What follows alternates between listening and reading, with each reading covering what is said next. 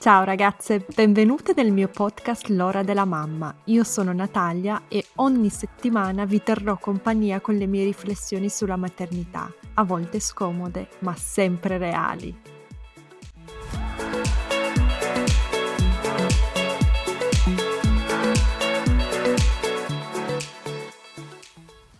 Ciao ragazze, prima di lasciarvi la puntata di oggi volevo fare un annuncio importante. Abbiamo parlato spesso qui sul mio podcast di maternità patriarcale, maternità intensiva, rabbia delle mamme, carico mentale e così via. E finalmente, dopo anni di studio e di lavoro, sono pronta per raccontarvi il mio progetto più grande finora, un corso sul senso di colpa materno. Perché proprio questo tema? Poiché il senso di colpa è la radice dei nostri mali, pervade la maternità odierna e ci mantiene autogiudicanti, intrise di vergogna e disconnesse. E se vogliamo rivendicare la nostra esperienza di maternità e cambiare la costruzione culturale di ciò che la maternità significa nella nostra società, dobbiamo decostruire il senso di colpa. Se volete capire come fare, vi invito al mio webinar gratuito del 6 luglio. Iscrivetevi al link in bio e invitate anche le vostre amiche, cugine, mamme e sorelle ad unirsi. L'ultima volta che ho fatto un webinar dal vivo abbiamo pianto, riso, ci siamo abbracciate virtualmente, siamo state noi stesse, insieme, connesse. È stata una bomba, quindi non perdetevelo. Il webinar si chiama 8 sensi di colpa materni che ci tengono prigioniere e come liberarsene. Ragazze, io vi aspetto a braccia aperte, iscrivetevi al link per non mancare. Ciao ragazze, oggi con me ho di nuovo Barbara. Lo so, è già la terza volta che la sentite su questo podcast, ma oggi parliamo di un argomento, lo dico sempre, lo so anche questo, parliamo di un argomento veramente interessante, cioè di madri non conformi. E adesso vi chiederete, Natalia, chi sono le madri non conformi? Ecco, io questa domanda ve la rimbalzo. Chi sono, secondo voi, le madri non conformi? Quando parliamo di non conformità alla maternità ideale, chi vi torna in mente? Ciao Barbara. Ciao Natalia, ciao a tutti. Intanto grazie, perché per me è sempre un onore tornare, è veramente piacevole, quindi sono molto contenta di essere qui oggi con te. Non ti ho neanche presentata perché ormai ti conoscono tutti, Barbara è... Sono di famiglia. La dottoressa Barbara Anton Giovanni è psicoterapeuta e psicologa, ha lavorato con me alla rabbia delle mamme, adesso stiamo lavorando al nuovo corso sul senso di colpa e mi ha già accompagnato in ben tre podcast, ho detto due prima, il podcast sulla rabbia delle mamme, il podcast sulla depressione postparto e il podcast sul carico emotivo di febbraio o gennaio 2022. Ormai sono una super veterana dei, delle puntate di podcast all'ora della mamma.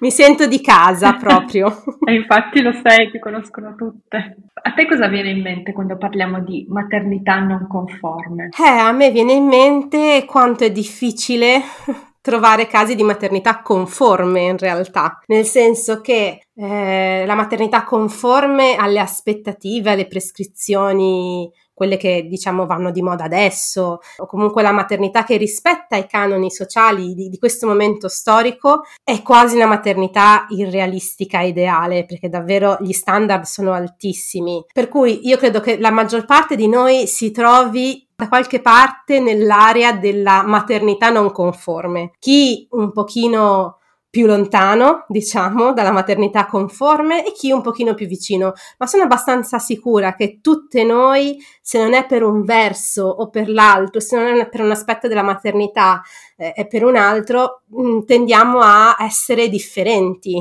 rispetto a quella che è la prescrizione mainstream di questo momento storico. Quindi potremmo dire che qualcosa che riguarda in realtà tutte. Sì, sono d'accordo con te, infatti la risposta che mi è sorta alla mia domanda è ma chi è una madre conforme? Non esiste, è un'utopia, un'utopia che ci immaginiamo. E oggi con Barbara, come anche le altre due volte, vorremmo parlarvi di un libro che abbiamo letto insieme, che abbiamo letto tutte e due, e che ci ha colpito mo- molto. il libro è Cattiva madre di Serena Ballista. In realtà eh, non è un romanzo, ma è una raccolta di ritratti di madri, come lo chiama l'editore. Si tratta di uh, nove racconti di uh, maternità non conformi. E vi leggo un pezzo della prefazione di Stefania Prandi. Essere madri non significa essere perfette, irreprensibili, amorevoli fino allo sfinimento, annullate per il bene dei figli, che devono venire prima di tutto, sempre e comunque. Essere madri non significa rinunciare alla propria identità, comportarsi secondo i canoni. Basta così poco per essere additate come egoiste, in questi tempi dominati dall'esasperazione del modello dell'attaccamento parentale. Decidere di non allattare oppure di lasciare che il proprio bimbo pianga prima della nanna è sufficiente per essere tacciate di egoismo. Anche dare priorità al lavoro, come fanno da sempre con il plauso di tutti i padri, è considerato un atto contro natura, il segno della colpevole e riprovevole incapacità di seguire il proprio istinto. Non esistono madri perfette, così come non esistono genitori perfetti. La famiglia in sé è piuttosto il regno della disfunzionalità, dell'errore caotico, inconsapevole e ripetuto. L'amore, certo, può salvare molto, anche se non tutto, portando gioia, armonia, nutrimento e fiducia, può essere salvifico, non certo risolutivo. Ecco Barbara, tu che sei psicologa, quando Stefania Prandi parla di non esistono madri perfetti, anzi lei chiama le famiglie come il regno della disfunzionalità. Cosa hai pensato quando l'hai letto? È profondamente vero. Proprio oggi parlavo con una collega la quale mi diceva ma eh, tu conosci mamme perfette? No, perché se, se ne conosci almeno una, giuro, che la mettiamo in scatola.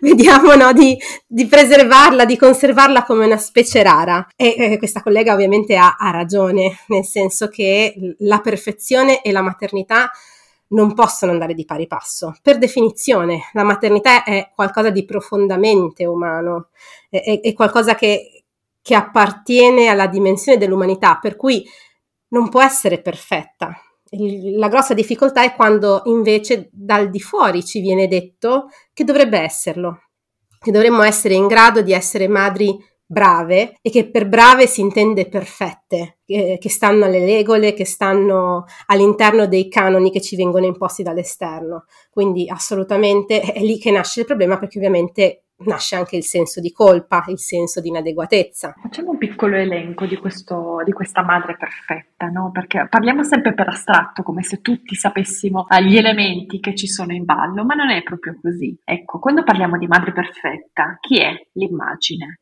No, l'immagine che la società ci vuole spingere è una mamma, adesso io dico il mio elenco e tu poi dici il tuo, è una mamma uh-huh. bianca, non troppo vecchia ma neanche troppo giovane, più o meno sui 30-40 anni, è una mamma con certe risorse finanziarie, quindi non è una mamma povera, non è una mamma di origine immigrate, è una mamma che ha due, massimo tre figli, non è una mamma che ha un solo figlio e neanche una mamma che ha troppi figli, che vai a capire cosa significa. È una mamma che ha un marito, che sia compagno o marito, adesso ci siamo un po' rilassati, ma comunque un uomo nella sua vita ci deve essere. Se è una mamma single, già la perfezione inizia a sgretolarsi. È una mamma che lavora, ma che allo stesso tempo passa 24 ore su 24 con il proprio figlio. Quindi anche lì, vedete, l'utopia, l'impossibilità di raggiungere lo stereotipo o l'ideale. È una mamma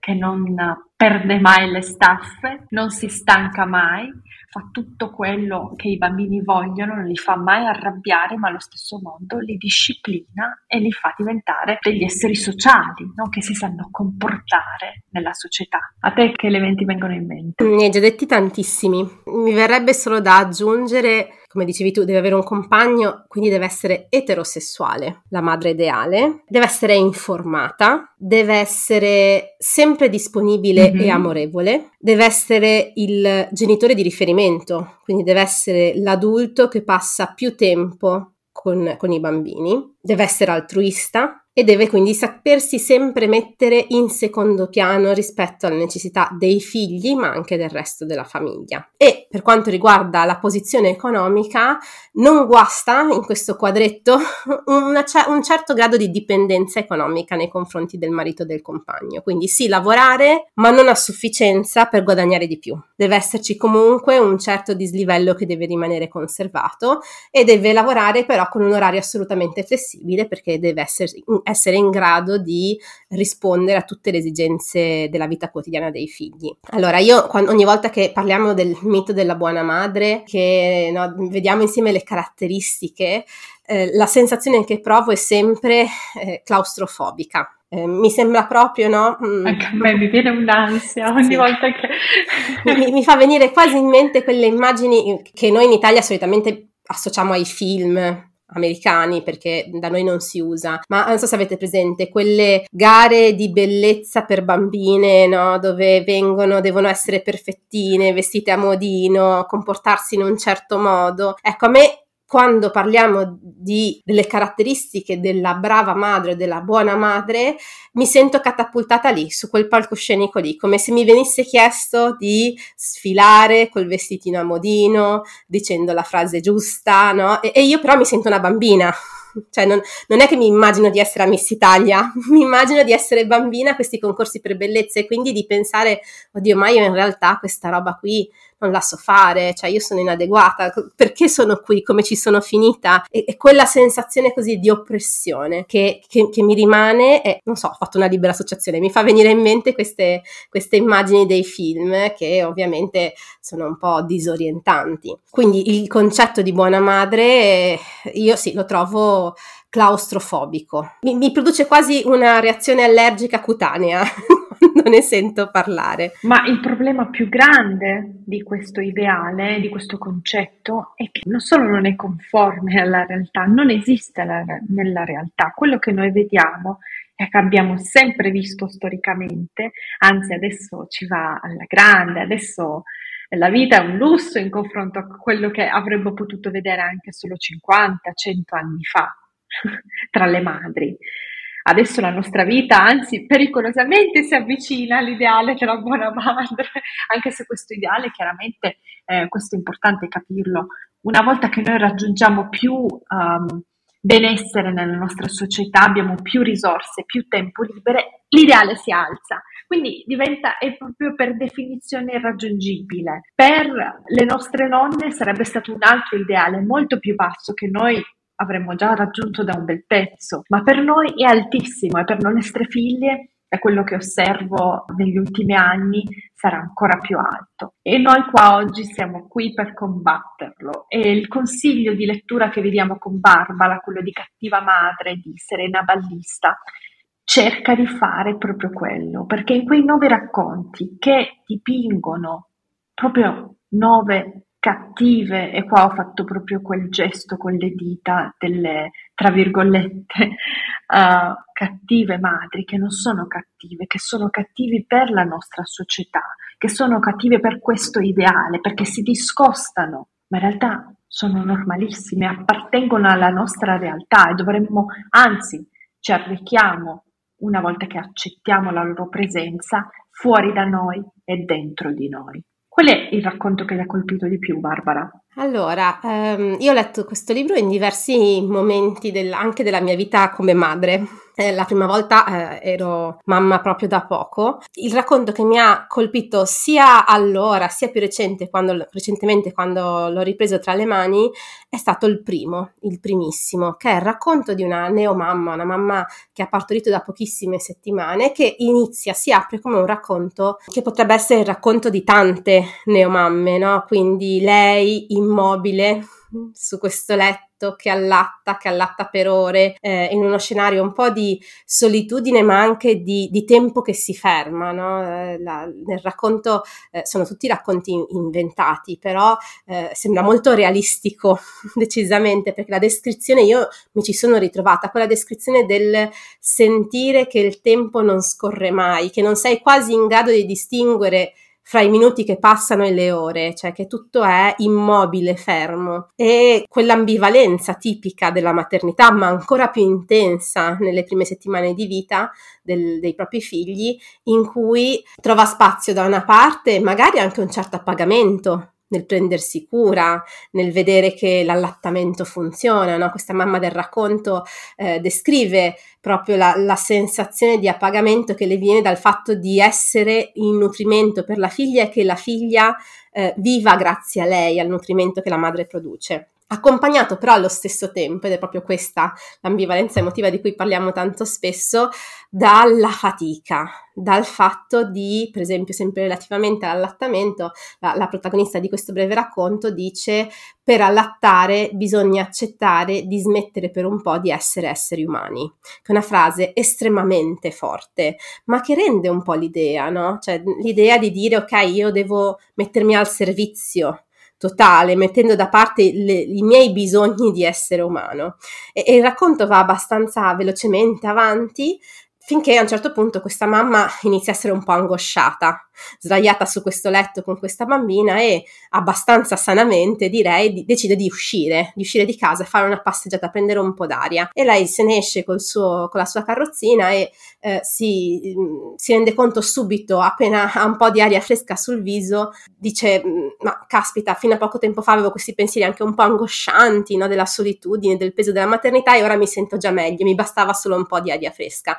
E mentre va passeggiando nel parco inizia a fantasticare su quegli aspetti di sé che avrebbe voglia di recuperare. Lei parla di un viaggio, andare, di tornare a Berlino, che è una città che le piace, si immagina lì, si immagina che cosa farebbe, si immagina lì con sua figlia. E non voglio raccontarmi come va a finire il racconto perché sennò vi tolgo l'effetto sorpresa, però accade poi qualcosa di assolutamente inaspettato che la trasforma da una mamma come possiamo essere state tante a in una cattiva madre dove cattiva è, eh, in, in, tutto il libro lo è, ehm, provocatorio. Cioè non c'è davvero un giudizio morale, no? Cattiva madre sta per una madre che secondo i canoni non è conforme e quindi vista dal di fuori potremmo giudicare come cattiva. Poi in realtà quello che vi succederà leggendo questo primo racconto è che voi entrerete in contatto empatico con questa mamma e nessuno di noi si sentirebbe di giudicarla sul serio per quello che le accade alla fine del racconto. Anzi, ma viene proprio da dire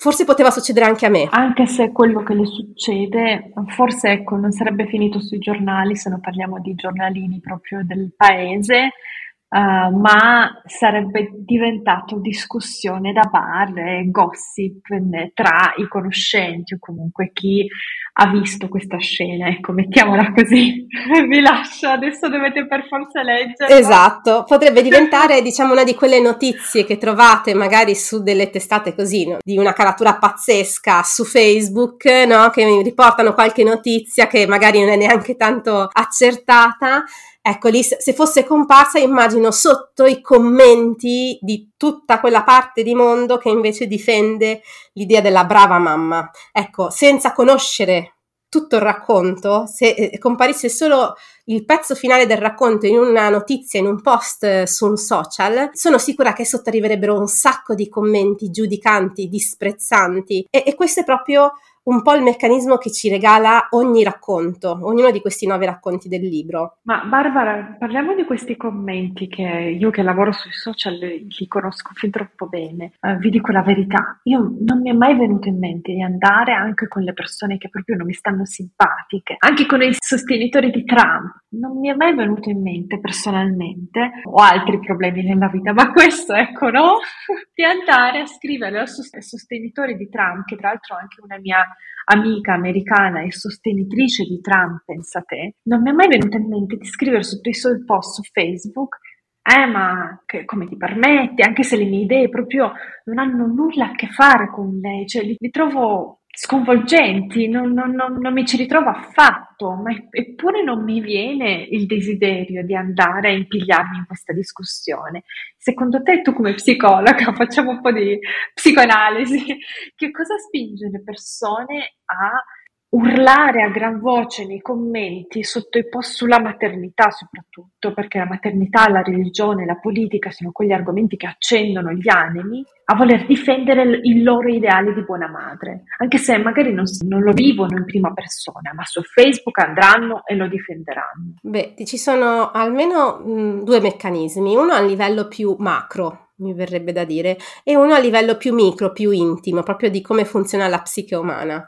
Quello a livello più macro è, è mm, diciamo una spiegazione, una dinamica quasi, quasi sociale, eh, potremmo dire psicosociale, eh, nel senso che eh, la maternità è qualcosa che è considerato pubblico, cioè sin dalla, dal concepimento, la gravidanza, il parto, ma poi soprattutto quando il bambino nasce, eh, diventa un fatto pubblico, condiviso, non è, non è più qualcosa di intimo, mh, mm, di riservato, per cui diventa qualcosa di cui si può discutere di cui si può eh, ognuno dire la propria, cioè quasi come se fosse appunto una questione di politica, una questione che riguarda tutti. E, e quindi quando vediamo una mamma che fa qualcosa che noi riteniamo sbagliato, tanti di noi hanno la, se- la, tentazione di dire la propria, perché consideriamo il crescere figli, cioè quel compito lì che quella madre fa nel crescere, nell'educare un figlio che è un compito privato, intimo, che riguarda la famiglia, che riguarda la coppia,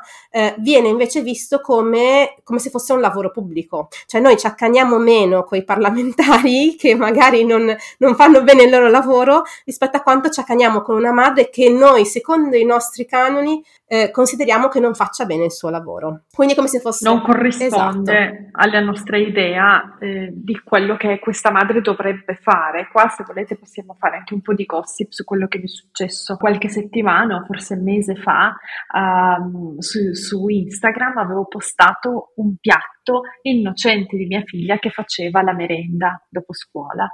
E in questo piatto innocente c'erano, sono capitate uh, 4-5 olive snocciolate che mia figlia adora con dentro l'aglio. Sì, lo so, adesso avrete fatto tutta la faccia schifata. Natalia, cosa dai da mangiare a, questa, a mia figlia? Viviamo in Austria, in Austria e queste sono le cose che ci danno da mangiare. No, scherzo.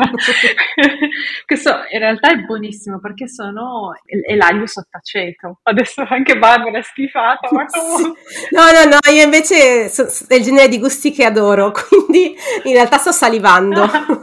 Comunque c'erano queste olive verdi insieme alle fragole, all'avocado, cos'altro c'era in questo piatto, cetrioli. E qualche commentatrice sotto, mio, sotto la mia foto mi ha detto ma Natalia i tagli sicuri, stai rischiando di soffocare tua figlia. Al che io le ho risposto grazie, ma non, non, accetto il tuo consiglio, mia figlia ha 5 anni e mezzo, sa masticare, sa maneggiare bene il cibo, usa le posate per tagliarsi il cibo eh, al ristorante, quando è a scuola da sola senza di me, io mi fido di lei, lei può scegliere alla sua età come farsi servire il cibo da me, anzi, spesso volentieri si prepara le cose da sola, come la colazione, lei si alza si fa le cose da sola. Quindi da questo punto di vista ho detto io non accetto nessun consiglio perché non vedo perché devo tagliare mm, quattro pezzi un'oliva a una bambina che è più che capace di maneggiarla, di masticarla e di mangiarla in maniera sicura. Al che è venuto giù un putiferio, la gente si è divisa tra eh, Natalia sono d'accordo con te, hai ragione anch'io, anche il mio figlio piccolo di due, tre anni, pur supervisionandolo, Uh, gli, gli, offro anche tagli meno sicuri perché gli ho, gli ho, insegnato a masticare, perché sa maneggiare il cibo, insomma avete capito, e un'altra parte delle persone che mi segue, della mia community, ha iniziato a mandarmi il link con uh, le linee guida del Ministero della Salute, uh, no tu sbagli, fino a 14 anni c'è il rischio di um, rimanere soffocati mangiando, devi um, stare attenta al taglio sicuro fino a all'età adulta, insomma anche commenti, commenti proprio esagerati. E io non mi sono sentita toccata, sai Barbara, da questa situazione. Ero irritata.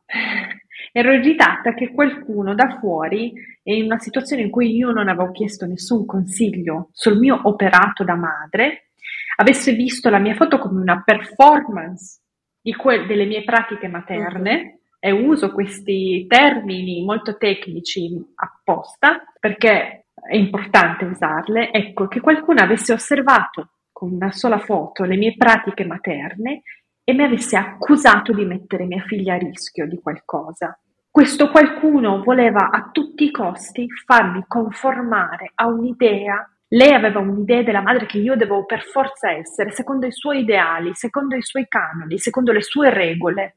E io, se non mi conformavo in quel momento, smettevo di essere una madre come si deve. Diventavi una cattiva madre. Esatto. Proprio perché ehm, mecca- quello che tu descrivi è un po' simile al meccanismo che fantasticavamo potesse accadere ipoteticamente in, in tempi social a questa madre del primo racconto.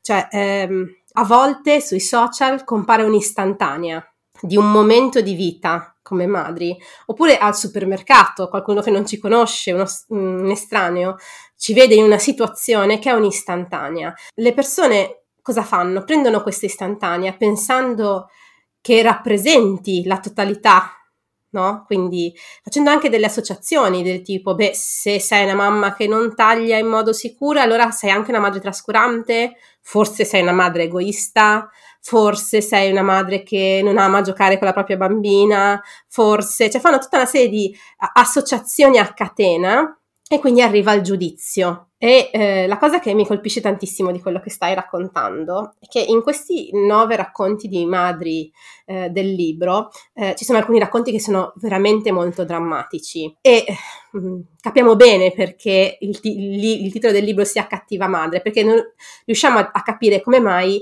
effettivamente una, dal di fuori si potrebbe giudicare una madre a cui accadono queste cose una cattiva madre, ma vedete che poi la realtà è ancora più dura, è ancora più dura perché basta molto meno, molto molto molto meno. Eh, immaginatevi come eh, se fosse un, un sistema solare e il modello di madre ideale è il sole. Allora, tanti dei racconti che troverete in Cattiva Madre eh, sono così discostanti dalla prescrizione della madre ideale che potremmo dire che stanno su Plutone. Ok? Eh, quello che racconta Natalia è, boh, non so, posizionato su Marte, cioè comunque ha una vicinanza che, che non è Plutone, ma comunque non è sufficientemente vicino al Sole. Quindi anche in quel caso lì vieni giudicata come cattiva madre. E questo, per rispondere alla tua domanda di prima, è il sistema, il, diciamo, la dinamica un po' più micro, un po' più intima, un po' più psicologica. Le donne e spesso purtroppo le mamme sentono bisogno di giudicare le altre mamme per difendere le proprie posizioni. La verità è che la maternità ci coglie tutte impreparate e fragili e quando siamo impreparati e fragili sentiamo l'esigenza di difendere ancora più strenuamente le nostre scelte, perché è un po' come se costantemente dentro di noi ci fosse una battaglia. Qualsiasi scelta io faccia, cioè anche se faccio il taglio sicuro a 14 anni a mio figlio, che è decisamente estremo come, come circostanza, mm, ci sarà una parte di me che dice devi assolutamente controllare che sia tutto sminuzzato e eh, dall'altra parte ci sarà un'altra parte di me che mi dice no, forse tu potresti lasciare andare. Cioè dentro di noi costantemente ci portiamo un giudice che può essere interno, può essere il giudizio esterno degli altri che abbiamo introiettato e poi c'è quello che mm, magari è, l'idea che abbiamo noi e c'è questo continuo attrito, continuo contrasto. Quando tu Natalia, diventi eh, in qualche modo anche solo come una storia, la personificazione di una posizione opposta alla mia, di me mamma, se non sto attenta, la tentazione che mi verrà sarà di attaccarti nella tua posizione, perché questo è come se mi permettesse di darmi una pacca sulla, spa- sulla spalla e dirmi, beh certo perché sto facendo bene io, siccome io sto facendo bene come mamma e tu fai diverso, ti attacco. O ti attacco o cerco di convertirti in qualche modo, allora ti mando le linee guida, perché ho bisogno di sapere che la mia posizione è quella giusta. Questo in realtà ci succede in non in così tante circostanze della vita. La maternità è una di queste, proprio perché siamo così fragili, così insicure e dentro di noi siamo costantemente dilaniate fra posizioni magari anche opposte o differenti, eh, allora basta molto poco a farci scattare, a farci venire il desiderio di difendere la nostra posizione, che però ovviamente nel momento in cui io vado e commento in maniera anche magari passivo-aggressiva la posizione di un'altra mamma che non ha richiesto un mio consiglio, è ovvio che non sto più difendendo la mia posizione, ma sto attaccando quella di un altro. Ma vi assicuro che dal punto di vista della dinamica psicologica il confine è sottilissimo. Sì, interessante. C'è anche secondo me una dinamica di voler proiettare o di, di proiettare senza volerlo le proprie ansie, le proprie paure sugli altri, quasi io mi scarico un po' su di te delle mie paure, vediamo se mi libero di esse. E qua ci mette lo, lo zampino i media, no? Tutte, chiaramente ogni volta che c'è un bambino che soffoca, che magari anche fatalmente finisce in ospedale, adesso non voglio neanche dirlo, lo fanno vedere su tutti i media, lo fanno vedere in tv, danno tanti dettagli e questo nel nostro inconscio come madri, come genitori entra molto profondamente, perché ci vedremo poi con queste immagini, um, ce lo raccontano i nonni, ce lo raccontano gli amici, vengono mandati per esempio messaggi a me, no? quasi a volermi scaricare la loro paura, la loro ansia, e capisci il ciclo, poi diventa veramente un circolo vizioso da cui non se ne esce più. Sì, sì, sicuramente ci sono dei meccanismi, come dicevi tu, anche appunto inconsci, non, non volendo, che hanno a che fare con dinamiche legate legate a, alla proiezione. Fa parte un po' dei tentativi che noi facciamo come esseri umani di proteggerci dall'angoscia. Vedi, è, è per questo che a me questo libro piace tanto, perché è un piccolo gioiello se ci pensiamo, perché ci permette di... sono racconti di fantasia, vi dicevo, quindi non sono racconti di cronaca, non sono pezzi di storie che leggiamo sui social, ma in qualche modo ci permette di fare palestra, da questo punto di vista, ci permette di allenarci e di allenare la nostra mente a pensare che esistono eh, forme di maternità molto distanti anche dalla nostra. Esistono storie di maternità che fanno magari appunto su Plutone eh, rispetto a quelle che viviamo noi e la tentazione sarebbe di fare come è successo a te, no? Di attaccarle queste storie di mamme, eh, di dire no, vabbè, ma come ha fatto, come ha potuto, sono storie anche molto forti, no? Storie anche di abbandoni, mm, una mamma che abbandona la figlia, che abbandona la figlia per salvarsi la vita e in fondo per salvare la vita anche alla figlia ma di fatto una storia di abbandono, cioè cose che istintivamente ci mm-hmm. angosciano come mamme e che abbiamo bisogno di giudicare per allontanarle. Questi racconti sono un po' una palestra perché vi tocca leggerli, arrivare, empatizzare con le protagoniste dei racconti, arrivare alla fine, leggere poi ancora un'altra storia e, e non, non possiamo semplicemente cavarcela scrivendo, mettendo un, un dislike piuttosto che mettendo un commento oppure no, dicendo vabbè ma io questa roba non la voglio guardare, mi giro dall'altra parte e quindi siamo costrette a sporcarci con questa imperfezione che tanto ci disturba quando siamo mamme, perché in realtà eh, quello che ci, ci disturba è l'imperfezione che naturalmente ognuna di noi si porta dentro. Quindi quando la vediamo al di fuori eh, vorremmo poter prendere chilometri di distanza. No? Poi sono anche racconti che fanno male. Io eh, ti raccontavo no, appunto che certi racconti del libro sono più pesanti di altri, si fa più fatica. Sì, parlano di lutto per il Natale, per esempio. Esatto. Infatti quelli Uh, magari consigliamo di saltarli se siete incinte. Oppure no, ecco, vedete voi. Come, come... Oppure no, vedete esatto, voi. Come, vi, come vi trovate. Cioè, sono, alcuni racconti sono molto drammatici, molto crudi, possono essere angoscianti, altri decisamente lo sono meno, ma è un allenamento che ci dobbiamo e che dobbiamo alle altre mamme. Perché non possiamo continuare a pensare di stare nel nostro piccolo mondo fatto di piccole cose e piccole certezze, cui mh, mm, speriamo di sentirci sicure perché seguiamo tutte le linee guida, perché facciamo quello che ci dicono, perché no, dobbiamo esercitarci a ricordarci che il mondo reale, e, e su questo non ho dubbi, perché il mio lavoro mi permette mi, diciamo, ho un lavoro fortunato nel quale ho la possibilità davvero di sbirciare dal buco della serratura nella vita delle persone e vi assicuro che eh, la realtà della vita delle persone è molto più vicina alla drammaticità di questi nove racconti rispetto a tante immagini patinate su Instagram, tante immagini patinate sui social. Eh, la difficoltà è che noi ce lo dimentichiamo oppure non lo sappiamo, non se ne parla, sono dei tabù, quindi ci sono argomenti di cui non si parla. Sì, e anche l'omertà, no? a me è piaciuto tanto il, racconto numero 4, Assassine, che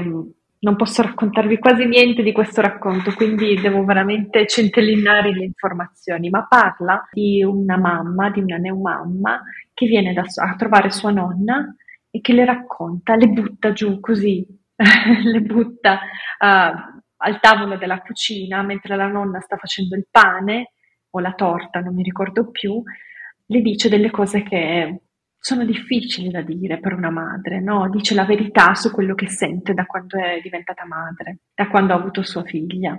Si è riscoperta più egoista di quello che pensava, più impaziente, più arrabbiata e altro non vi posso dire. E poi anche la nonna, dopo aver ascoltato attentamente il racconto della nipote, le dice la sua verità, il suo segreto. Il racconto finisce lì, adesso dovrete per forza correre in, in libreria uh, o in biblioteca a recuperare questo libro, ma quello che mi ha colpito di questo racconto è che la nonna dice neanche tua madre sa quello che ti ho appena detto, quindi parliamo di una ragazza magari, non lo so, di 30 anni, giovane, che parla con la nonna e c'è un'altra generazione di donne, quindi la sua madre di mezzo, che però rimane all'oscuro, che le difficoltà sicuramente le avrà avute anche lei però vedete qua c'è uno scambio di informazioni che libera del proprio segreto, un po' come i tuoi pazienti, Barbara, si liberano del loro segreto mh, durante le consulenze. Ecco, qua c'è uno scambio tra nonna e uh, nipote. La madre rimane, rimane lì, non sa di questa cosa, che è abbastanza, è abbastanza, forte come informazione, non è una cosa da nulla, no? una, una, cosa che una donna sicuramente come la nonna si è portata dietro con dolore, con sofferenza, con vergogna magari, e libera un po' la nipote, ma non ha liberato la madre e quante donne mi chiedo, e questo purtroppo lo so con certezza, sono tantissimi, sono la grande maggioranza, portano invece questi segreti dentro senza avere mai l'occasione di liberarsene, né con i propri parenti, né con le proprie madri e nonne, né con le proprie amiche, forse, forse se sono fortunate con una figura professionale. E questa omertà che ci portiamo dietro sulla maternità soprattutto, perché tutti questi argomenti sono tabù, ci taglia le gambe, taglia le gambe anche alle nostre figlie, ci allontana e rende l'ideale, il mito della madre sempre più pericoloso. Sì, sono assolutamente d'accordo. Quello anche è un racconto che colpisce tanto perché parla molto delle dinamiche legate al senso di colpa. Cioè la mamma, la ragazza, immaginiamo di 30 anni perché parla di una bimba piccola, quindi è una giovane mamma è quasi come se entrasse, sì, eh, effettivamente trovo anch'io delle, un po' delle assonanze con quello che accade in terapia. Cioè questa ragazza ma quasi non se ne rende conto, inizia a raccontare delle cose della sua maternità che vengono fuori da sole. Cioè lei si sorprende al punto che a un certo punto dice non, non so se lo sto dicendo a mia nonna o se lo sto dicendo a me stessa mentre lo racconto. È come se facesse un elenco di tutte le cose per cui si sente in colpa sostanzialmente come madre, perché tutte le cose per cui si sente inadeguata. La nonna nella prima parte del racconto rimane sempre in silenzio, cioè ci descrivono solo come impasta, come si muovono le sue mani, come ah, c'è questo silenzio che però lo sentiamo che è un silenzio di accoglienza, di rispetto, no? non giudicante. E poi capiamo perché, perché quando la, la nonna racconta la sua verità, il suo segreto, capiamo che è un po' come se dicesse alla nipote, tu ti senti una cattiva madre, ma guarda che è successo anche a me. È successo anche a me e io questo me lo porto dietro da anni senza averlo potuto mai condividere con nessuno. La grande assente sicuramente è la mamma della ragazza, come dicevi tu, la generazione di mezzo. E non ci sorprende, perché di fatto succede spesso che facciamo fatica noi ad aprirci sui temi della maternità con le nostre stesse madri, perché ovviamente stiamo parlando di qualcosa di molto caldo, no? Cioè, è, è proprio parlare della maternità con la madre è il, diciamo, l'essenza della cosa più difficile perché in qualche modo è come se stessimo anche giudicando nostra madre o come se avessimo paura di essere giudicate da nostra madre in quanto madri. E la stessa cosa riguarda i figli. Mm-hmm. Cioè, eh, immaginiamoci questa nonna che non ha raccontato alla propria figlia, ma ha raccontato alla nipote. Con la nipote c'è una sufficiente distanza per poterlo raccontare. Con la figlia c'è troppo coinvolgimento emotivo, c'è troppa vicinanza. Quindi si salta una generazione in qualche modo per riuscire a, a dire la verità. Il che immaginiamoci dal punto di vista psicologico, se stendiamo questo meccanismo, ci crea un sacco di problemi. Cioè è il motivo per cui noi arriviamo alla maternità senza sapere com'è la maternità, perché in qualche modo c'è questo velo di omertà che separa la nostra generazione da quella delle nostre mamme. E la nonna, tra l'altro, vi leggo un passaggio che a me ha colpito tanto. Eh, la ragazza ad un certo punto le chiede: Perché me lo racconti, nonna? Tu mi hai raccontato il tuo segreto, io ti ho raccontato il mio. Neanche a tua madre l'ho detto. Sono cose dolorose da raccontare. Sì, ma chissà, forse vanno raccontate proprio per questo. Non sei l'unica così come non lo sono stata io. Non esistono le madri buone, figliola, e non esistono le madri cattive. Esistono solo le madri e le madri fanno con quello che hanno. E questo mi ha colpito tantissimo. Le madri fanno con quello che hanno.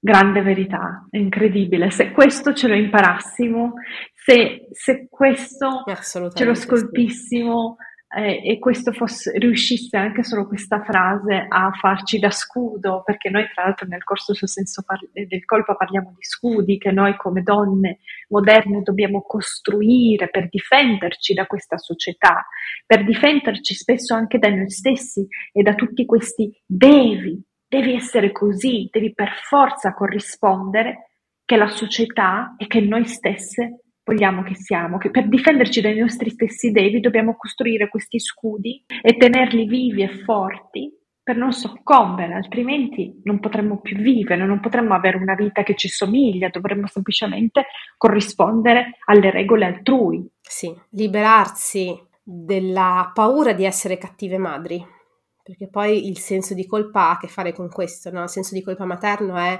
quella vaga sensazione che eh, sono sicura che conoscete tutte, che è del tipo ho sbagliato qualcosa, forse avrei dovuto fare diversamente, forse potevo fare di più.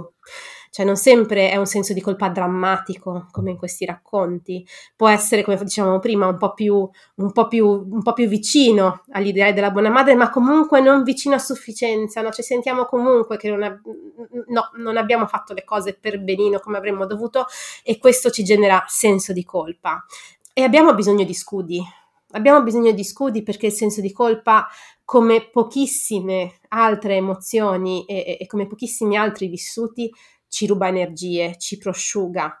Io quando uh, lavoro in terapia con i miei pazienti la descrivo un po' come se fosse una sorta di nuvola che eh, ci avvolge la testa, una specie di nebbia no? eh, costante che non ci permette più di mettere a fuoco veramente chi siamo, veramente cosa stiamo facendo, veramente la relazione con i nostri figli, ma eh, si frappone fra noi e quello che dobbiamo vedere nel mondo esterno e ci, ci confonde, ci assorbe, ci disorienta, ci toglie i punti di riferimento. Il senso di colpa è se non, noi impariamo a difenderci a gestirlo, a lavorarci su, può essere veramente invalidante. Quindi assolutamente gli scudi sono necessari e eh, gli scudi passano anche attraverso l'informazione. No? Nel corso noi proponiamo tanti scudi diversi, alcuni sono proprio strumenti pratici, altri sono vere e proprie informazioni, perché è, è solo iniziando a eh, raccogliere delle verità, è solo iniziando a guardare anche la maternità con occhio critico che possiamo iniziare a percorrere quella strada che ci porterà a liberarci dal senso di colpa materno, perché il senso di colpa materno si basa anche sulla disinformazione in realtà, ma non come la intendiamo adesso, cioè sul fatto di non aver letto abbastanza libri, non essere abbastanza informate, non conoscere magari le linee guida, ma eh, quella disinformazione che è prendo per vero, senza ragionare in maniera critica, quello che mi viene imposto dall'esterno come l'unico modo possibile di essere madre. Senza guardare il contesto, senza usare anche la logica e il buonsenso, ma prendere solo dei pezzi delle informazioni senza guardarlo in maniera critica, con lo sguardo critico. Per iniziare a difendersi dal senso di colpa materno bisogna accendere il pensiero, bisogna iniziare ad usare la propria testa, eh, non è solo una questione emotiva, non si tratta di lavorare solo sulle proprie emozioni, sui propri vissuti, ma sul far ragionare la testa, per, sull'uscire da quella nuvola che quando diventiamo mamme ci piomba sulla testa e non ci fa quasi più ragionare lucidamente, ma eh, riuscire a dissiparla e dire ok, va bene, no, io adesso scelgo per me, scelgo per me come madre, per me con, con, i miei figli, in funzione dei miei valori, dei miei bisogni, di quello che è il mio contesto, non sulla base di quello che mi dice mia madre, mia suocera, o mi dice la televisione, o mi dicono i social, o mi dicono i libri, ma sulla base di quello che va bene per me. E quello che va bene per me sarà diverso da mamma a mamma, perché la maternità non esiste, esistono le maternità. Lo vediamo bene in Cattiva Madre, no? Sono tutte storie di maternità, di mamme, che sono tutte diverse le une dalle altre. Cioè sono veramente profili di donne che si discostano sia in termini spazio-temporali che geografici, che socioculturali, che ehm, affrontano cose, momenti della vita, difficoltà della vita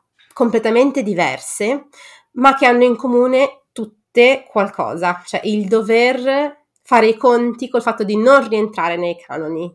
E quindi è come se ci, l'autrice ci desse la possibilità di, come se ci, ci avesse dato un ventaglio di possibilità di maternità, anche mm, diciamo molto, molto contrastanti, alcune mh, mm, davvero leggendole potranno generarvi persino perfino, di, perfino disprezzo forse, no? O, o, fastidio o irritazione, ma sono tutte storie che sono inventate ma potrebbero essere tranquillamente vere e realistiche, sono verosimili e questo ventaglio ci allena proprio a dire ok, non esiste la maternità, esistono le maternità. Tutte queste donne a modo loro sono madri, quindi posso abbandonare l'idea che esista un solo modo possibile di essere madre e se io decido di essere madre lavorando full time o non allattando il seno o mh, mm, proponendo gli omogeneizzati o non tagliando il cibo a pezzettini fino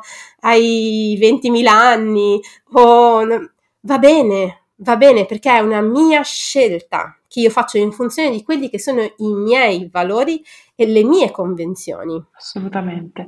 Qua vorrei anche aprire un po' uh, la discussione su cosa significhi invece portarsi dietro il senso di colpa materno, soprattutto quando questo pesa e pesa di anno in anno sempre di più e magari anche di figlio in figlio di più.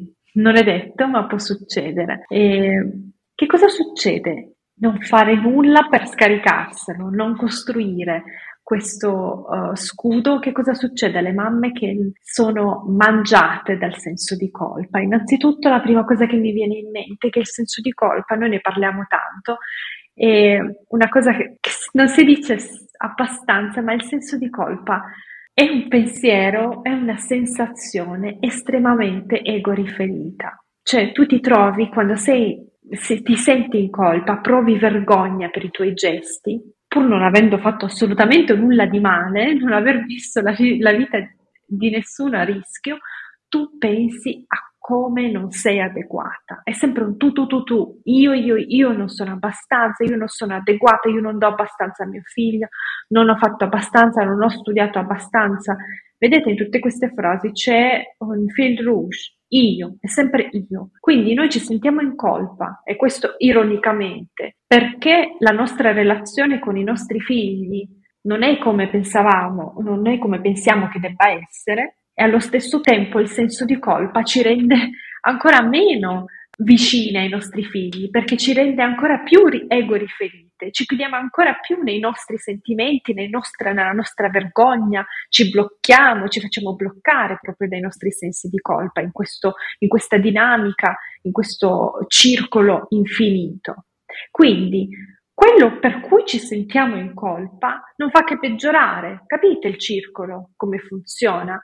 Io mi sento in colpa perché non sono una brava madre per mio figlio ma mentre mi sento in colpa, sto pensando solo a come sono io imperfetta e rimango dentro di me, la relazione intanto con il mio figlio mica migliora, no, io direi peggiora perché non c'è, non c'è la connessione, no? si interrompe un po' tutto, quindi un rischio di cui non si parla mai quando pensiamo a questi sensi di colpa e anzi spesso e volentieri le madri lo, lo indossano come un fiore all'occhiello, io mi sento in colpa ma non è affatto positivo. Il senso di colpa è positivo solo in un'occasione, quando ti, ti, senti in colpa per aver fatto qualcosa di brutto, qualcosa di pericoloso, qualcosa di rischioso, qualcosa che puoi migliorare. In quel caso è un senso di colpa positivo. tutto il resto è da eliminare perché anzi ci allontana da quello che vogliamo raggiungere. Che altro ti viene in mente su questa dinamica di portarsi il senso di colpa addosso? Ma mentre parlavi, la, la mia mente ha, ha, formulato questo pensiero. Eh, da una parte mi è tornato in mente un brevissimo passaggio di uno degli ultimi racconti del libro. Eh, un, è un racconto che parla di lutto per il Natale. E ci sono proprio due righe che sono state leggendole come non so, vi direi una coltellata, ma forse è un'illuminazione, non lo so, è qualcosa che sta lì nel mezzo. Questa mamma dice, parla, dice a un certo punto, son, adesso sono io Dio, parlando proprio del fatto che in quel momento lei ha dato contemporaneamente la vita e la morte, perché appunto si parla di una morte eh, durante il parto. E mi ha colpito tantissimo questa frase e ho pensato, mi è tornata in mente mentre tu stavi parlando, mi è tornata in mente perché effettivamente la maternità, la gravidanza ci pone in una posizione curiosa. Noi creiamo la vita, la creiamo proprio, nel senso che partiamo da un piccolo seme e eh, creiamo un altro essere umano, poi lo partoriamo e questo richiede una potenza dal punto di vista fisico, dal punto di vista psicologico, che davvero assomiglia cre- all'atto della creazione. Eh, ci sentiamo ogni, possiamo sentirci onnipotenti da questo, da questo punto di vista, perché noi abbiamo creato un altro essere umano. E allora qua arriva la grande fregatura, perché prima la natura ti mette in questa posizione davvero di essere una divinità, e poi subito dopo, invece, la società la cultura, la società patriarcale, ti mette in una posizione in cui arrivi ad essere un po' l'ultima catena, l'ultimo anello della catena, quel potere. Il capro espiatorio. Esatto, quel potere che tu avevi così enorme fino a un momento prima, fino al parto, poi ti viene tolto, perché subito ti verrà detto da qualcun altro dal di fuori come devi crescere tuo figlio, ti verrà tolto del potere, ma ti verranno lasciate delle responsabilità, come diciamo spesso. Caspita, cioè è come passare dall'Everest a, eh, non lo so, una miniera di carbone, cioè si, c'è un salto verso il basso enorme in termini di percezione del proprio potere. Questo eh, forse facciamo fatica ad, ad, accettarlo, è come se non riuscissimo a riadattarci al cambio di altitudine. E per un po' quando siamo madri continuiamo a pensare di essere onnipotenti, continuiamo a pensare che tutto ciò che riguarda i nostri figli dipenda da noi, che le nostre azioni abbiano delle conseguenze sulla vita dei bambini a lungo termine, che ogni nostro piccolo gesto possa tra- cambiare il destino dei nostri figli. E, in questo c'è un meccanismo di onnipotenza. Qual è il rovescio della medaglia? Il senso di colpa. Perché se io un piccolo gesto, un piccolo gesto di cui non sono soddisfatta, in cui penso di aver sbagliato, penso di non aver fatto abbastanza, mi immagino che a valanga produca delle conseguenze su mio figlio magari catastrofiche. E allora è lì che nasce il senso di colpa, ma il senso di colpa non è altro che l'altra faccia dell'onnipotenza e l'onnipotenza è qualcosa e potremmo considerarlo quasi un residuo psicologico inevitabile che ci rimane dal fatto che abbiamo generato vita. Quindi è stato un momento in cui davvero eravamo potenti e poi non lo siamo più ma dobbiamo continuare a prenderci cura di un essere umano che dipende da noi. Caspita, cioè è veramente un salto enorme di posizione e il senso di colpa emerge direi quasi naturalmente a quel punto lì. Cioè quando tu dicevi eh, è, è qualcosa di ego riferito, beh certo, fino a un momento prima ero Dio, ho costruito tutto, quel figlio l'ho costruito io, il momento dopo non lo sono più ma la mia mente ancora quasi per inerzia continua a ragionare in maniera ego riferita, pensando che tutto dipenda da me, in positivo, ma soprattutto in negativo, perché nel frattempo il potere mi è stato sottratto. Quindi diciamo che eh, è, più facile che io mi senta male per le cose che faccio male piuttosto che bene per le cose che faccio bene. Eh già, assolutamente. Sì. Bene ragazzi, se questo podcast vi è piaciuto e vi è stato utile, iscrivetevi al nostro webinar, lascerò tutti i link in, nella descrizione di questo podcast. Iscrivetevi al nostro webinar dove parleremo degli otto motivi per cui le madri si sentono in colpa. Vi lascio tutte le informazioni in descrizione di questo podcast. Grazie Barbara per essere stata con me ancora una volta e uh, ci vediamo al webinar. Ciao, grazie mille. Wow, siete arrivate fin qui! Spero che questa puntata vi sia piaciuta e aspetto i vostri feedback. Potete scrivermi su Instagram o mandarmi un'email. Tutte le info sono nella descrizione. Non vedo l'ora di sentire cosa ne pensate. Ricordatevi di schiacciare il tasto segui in modo da non perdervi le puntate future. A presto e grazie!